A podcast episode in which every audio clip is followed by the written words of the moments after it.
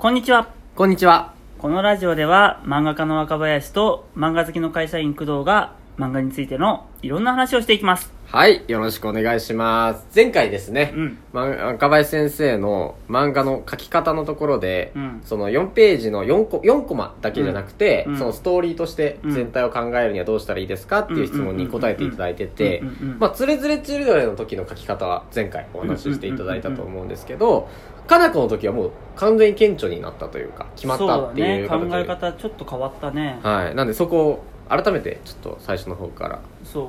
つれづれの時は、はい。その、なんか最初にキャラクターをこういう風に見せたい。それがおもし、それがこう面白いみたいなのが決まったら、あとはもう行き当たりばったりで、その、この子の魅力っていうだけをやってればうん。成立する書き方だったんだけども、あのつれづれの最後の方とか、うん。あと幸せかな子についてはもう最後こういう風に終わってもらわなきゃ困るが出てくるわけね、うんうんうん。でうーん例えばつれづれの最後の方だともうほとんどクライマックスだから、うん。こういう風に展開してくれなきゃ困るっていうのがあるわけ、じゃあそれをどうやったらできる行き当たりばったりじゃなくてできるかっていうと結局最初にキャラクターがもっとこういう風に動きたいっていう明確な意思とか理由っていうのを最初にちゃんと考えてやると、うんでそれをちゃんと組んだ上で要は車にハンドルをちゃんとつけてやった上でキャラクターを走らせてると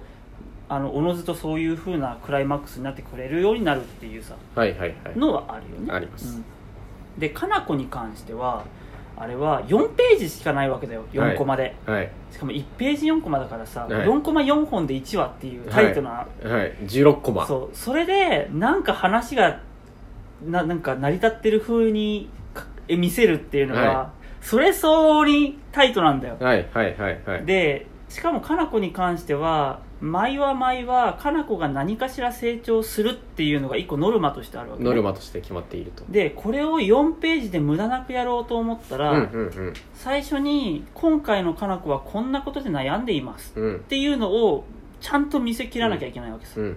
なんか給料日に触ったことのない量のお金をもらったかな子がこのお金どうしたらいいんだろうみたはいいな、はいはい。で思えば今までお金ってなんか使い道なかったなみたいな、で今時間もできたし、はい。みたいな。なんかやる始められたいなみたいなさ、うんうんでも特にやりたいこともねえなみたいなことで悩むみたいなのうんを最初に見せるとか、はい。そんなことをしていたらなんかその殺しの未来でまた痴漢を殺すことになったと、はい。で今度の痴漢はなんかすれ違い痴漢。うん。これもう銀行のお姉さんに僕聞いたんだけど、はい。駅でさすれ違いざまにケツとか叩いてくるやつがいるんだって、いえるんだって。でも殺そうと思って。ー。殺そうと思って。そのすれ違い痴漢とかをなんか一丁一丁サクッとやっちまうかっつっはて追っかけてたらなんか 疲れる。疲れる。と。息が切れるみたいな。はあはあみたいな、はいはいはいあれみたいな。全然運動してないみたいな、はい。でその仕事をやり終えてさ、はい。疲れたなっつって。なんか全然そういえば最近運動してなかったわっつって、うん。そうだジムに行こうみたいなさ、うんうん。ジムから体作りにお金を使おうみたいに一個なんか目標が見えるはいみたいなさ。はいはいはい。そういう話を作ったわけはい。でこの時に作るのってなんかかな子がそのお金の使い道で悩むっていうのと、うん。最終的にジムに行こうって思うっていうところまではなんとなくできてるわけ、はい。であとはもうなんかそこに至るまでになんか何かしらあればいいんだろうと思って、うん。でその間に殺すっていう一個入らなきゃいけないからさ。絶対にチェックポイントどうとしたら人を殺してジムに行こうってなるんだろうみたいなさ。そうそうそうそう。ああ、なるほど。みたいなああ、でも考え方としてはそうなんですね。そうそうそうそう。だからよりタイトだよね。シチュエーション選びも結構入ってくるっていうのがあって、はいはいはいはいはい。なんかそんな感じで組み立ててる。先にどっちがあるんですか？どう成長させようがあるんですか？それともシチュエーションがあるんですか？あでもどう成長させようの方が先だね。あそのために合うシチュエーションを選ぶっていう。かな子は基本的にかな子の成長を描きたい漫画なのさ。うん。だからそこがありきなんだよねでもそすごいそれで分かりやすくて。それがでもその前言ってたそのうん。4, 4コマ単位で言うというか、その成長させてのが面白い、うん。成長するのが面白い。成長するのが面白いっていうのが続いていくと思うんですけどでもそれよりもっと大きい軸があるわけじゃないですか、はいはいはいはいはいで多分若林先生、まあ、あんまり言えないとは思いますけど、うん。今連載中なんで。あでもやっぱそれがあった上でそのチェックポイントとして。あ1話ごとじゃなくてさらにさらに。一一一作品ごとの。一作品ごとの。さ尺の。尺の。ああそれはある。あるんですか？あるかな？ある。ある。んだよ。ある。つれづれの時はなかったの、はい。つれづれの時はもう終わった時が終わりだなぐらいに思ったんだけど、はい。はい。かなこに関してっていうかつれづれ以降の話に関しては、はい。もう全部、え1ページごとの尺感と、はい。1話ごとの尺感と、えー単行本1冊ごとの尺感と、えー作品あー1作品ごとの尺感がちゃんとそれぞれ細かく決まってんの。で大きいところが決めていくんですよね多分。そうそう。で大きいのになればなるほど漠然とはしてくるもちろんもちろんもちろん。でもなんとなくこういう終わり方にしたいはある。あー。でそのなるように途中途中なんかこうすればだからね難しいのはそのゴールにまっすぐ進むための道ってさすがに分かんないわけさ。はいはいはいはい。でもこっちに行かなければちゃんとゴールには近づくっていうのがあってはいはいはい。例えばかなこだと異常に重い展開にしだすとそこに行くにはちょっと大変みたういなんのうんがあって、なるほど。だからそこだけ気をつけるとかはそうそうそうそじゃあそれがでも全巻単位あってそうそうそう。で1巻分の単位で言うともう今回2巻もすごい最後の方はもうあーいやもうそこまでじゃないですよ。いやもうすごかったですよ。やっぱり大好きですよ。言い過ぎ言い過ぎ。言い過ぎちゃう言い過ぎちゃう。もう発売当日にスクショ送りましたもんねあーもうそれね。だから1巻分の尺感でいくと、なんか今回はこういうラストで締めようみたいななんとなく漠然と決めたりするわけさ、うんでそれに向かって走るみたいなのはある、やっぱその単行本一冊読み終えた時に読者にこういう気持ちになっててほしいがあるわけ。ああなるほど。だからラスト絶対なんかネガティブな感じで終わる終わり方はあんましたくないわけさ、うんうんでも最終巻1巻手前とかだったらやるかもしれないけど、まあもちろん。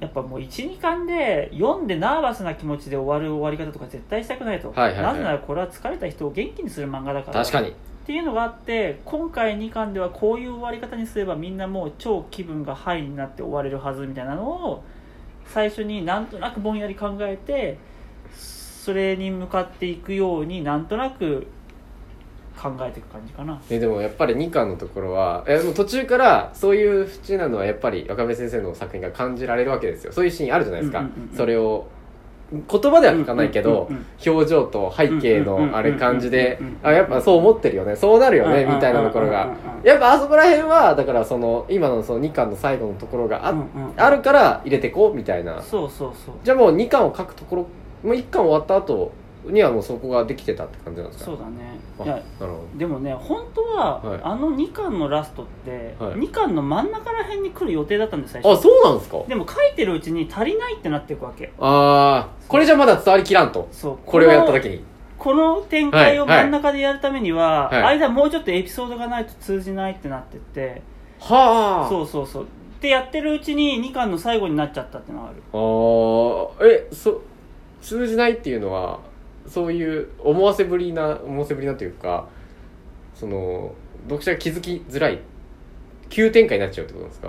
いやなんかこの展開をやる1個前にこの話入れたいながああはいはいあってで最初それは多分単行本の半分くらいでいけんだろうって思って書いてたらあーはいはいはい。あれと。はい。かかな子の成長を書いてたら足らんくなっ足らんくなっちゃうみたいな。あー。あまずいまずいみたいな。後ろ後ろ後ろってやってたら最後になっちゃったみたいな。まあいっかみたいなまあいっかみたいな、うん。いやもうベストじゃないですかあそこで。ね。2巻の終わりはあそこになるの、ね。えそうなんですよ。ああなるほど。でもそういうふうにすごいそう考えてるんですね前作品。そうだ。から単つれづれの10巻巻を考えた時にはい。考えた方がいいっていう結論になったわけさ。ああそれまで僕も終わりを決めて間決めてやるっていうやり方苦手だなって思ったからやらないようにしてたんだけどいつの間にかできる自分に気づいていて。はい、なんでできるようになってるんですか？ね多分みんなそこ知りたいと思うんですけど。だから結局最初のキャラクターはい。がどういう行動をしたいかを明確に考えるっていう、はいのに尽きるんだよ。あそこができるようになったから。そうそうそうそう。そこ今まで漠然としてたってことにむしろ気づいたあみたいなそう。キャラクターが何したいかも雰囲気でなんか考えてたみたいなあーじゃあそこも客観性見てこういう関係性が良くてっていうのがちゃんと自分で見えるようになったっていうこのラジオの最初の方に言ってた話がここにも生きてくるわけですね。そうそうそうそこがしっかりしてきたから、はい。